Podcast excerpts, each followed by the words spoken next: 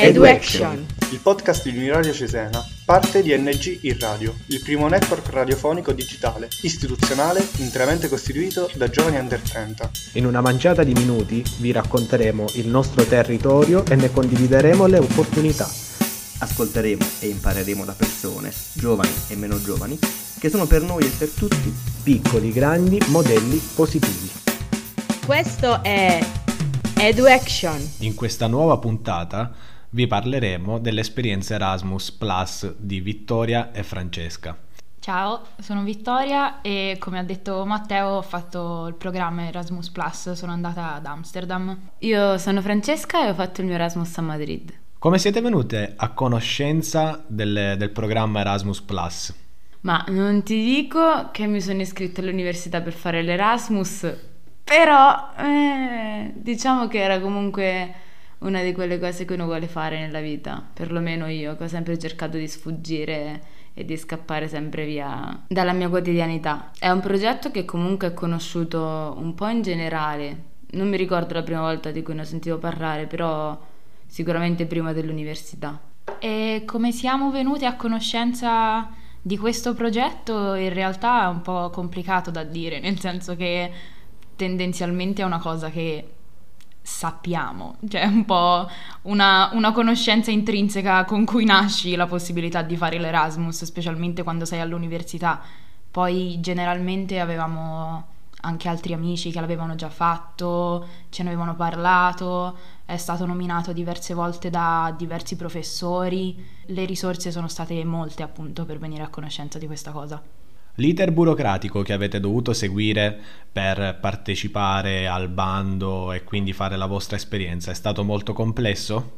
Per la complessità dell'iter burocratico, onestà al 100%, pallosissimo. Lì per lì molto complicato, probabilmente anche perché il tutto è accaduto mentre eravamo in sessione d'esame, quindi c'è stata un po' una sovrapposizione di cose che non l'ha reso proprio facile subito ed immediato, però a pensarci adesso a posteriori ce la puoi fare, ecco, mettiamola così. È stato un periodo abbastanza stressante. Me lo ricordo, non mi ricordo esattamente tutti i passaggi in cui siamo andati incontro, ma mi ricordo che tra iter burocratici, eh, sessione d'esame e compagnia eh, ce la siamo vista un po' brutta.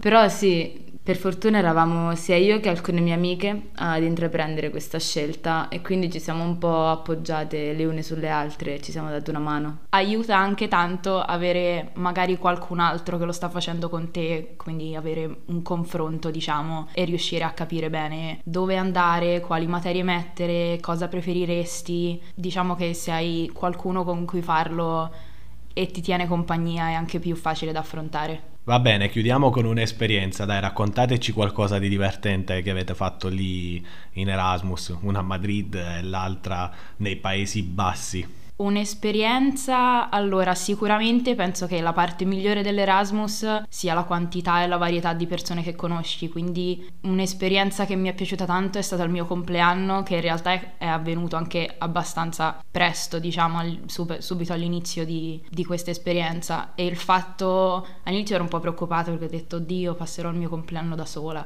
E invece ero lì da tre settimane ma questo non ha, cioè i, i rapporti che formi con le persone sono immediati, puri e di una potenza veramente assurda perché alla fine siamo tutti lì per un periodo relativamente breve e quindi ti conosci subito e dopo tre settimane avevo già amici, festa, mi hanno fatto una festa a sorpresa, siamo usciti, è stato, è stato veramente bellissimo, un'esperienza che raccomanderei assolutamente a tutti quanti di fare. Un'esperienza divertente. Diciamo che uno dei primi ricordi che ho del mio Erasmus è stato quando per un mese sono, sono diventata una clandestina fuori dall'Italia perché dopo una settimana dal mio arrivo in Spagna sono stata derubata di qualsiasi cosa e mm, non conoscevo nessuno, ero lì senza soldi e senza documenti, però in tutta questa storia tragicomica la... è stato bello in realtà perché paradossalmente mi ha permesso proprio questa esperienza di, di, formare dei legami molto stretti con delle persone che non conoscevo assolutamente ma che nonostante questo mi hanno aiutato sin dal primo momento sia a livello burocratico quindi magari accompagnarmi nella stazione di polizia più vicina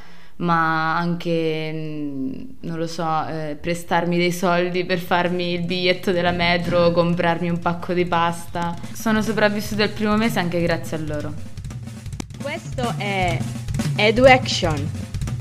EduAction vi dà appuntamento alla prossima puntata.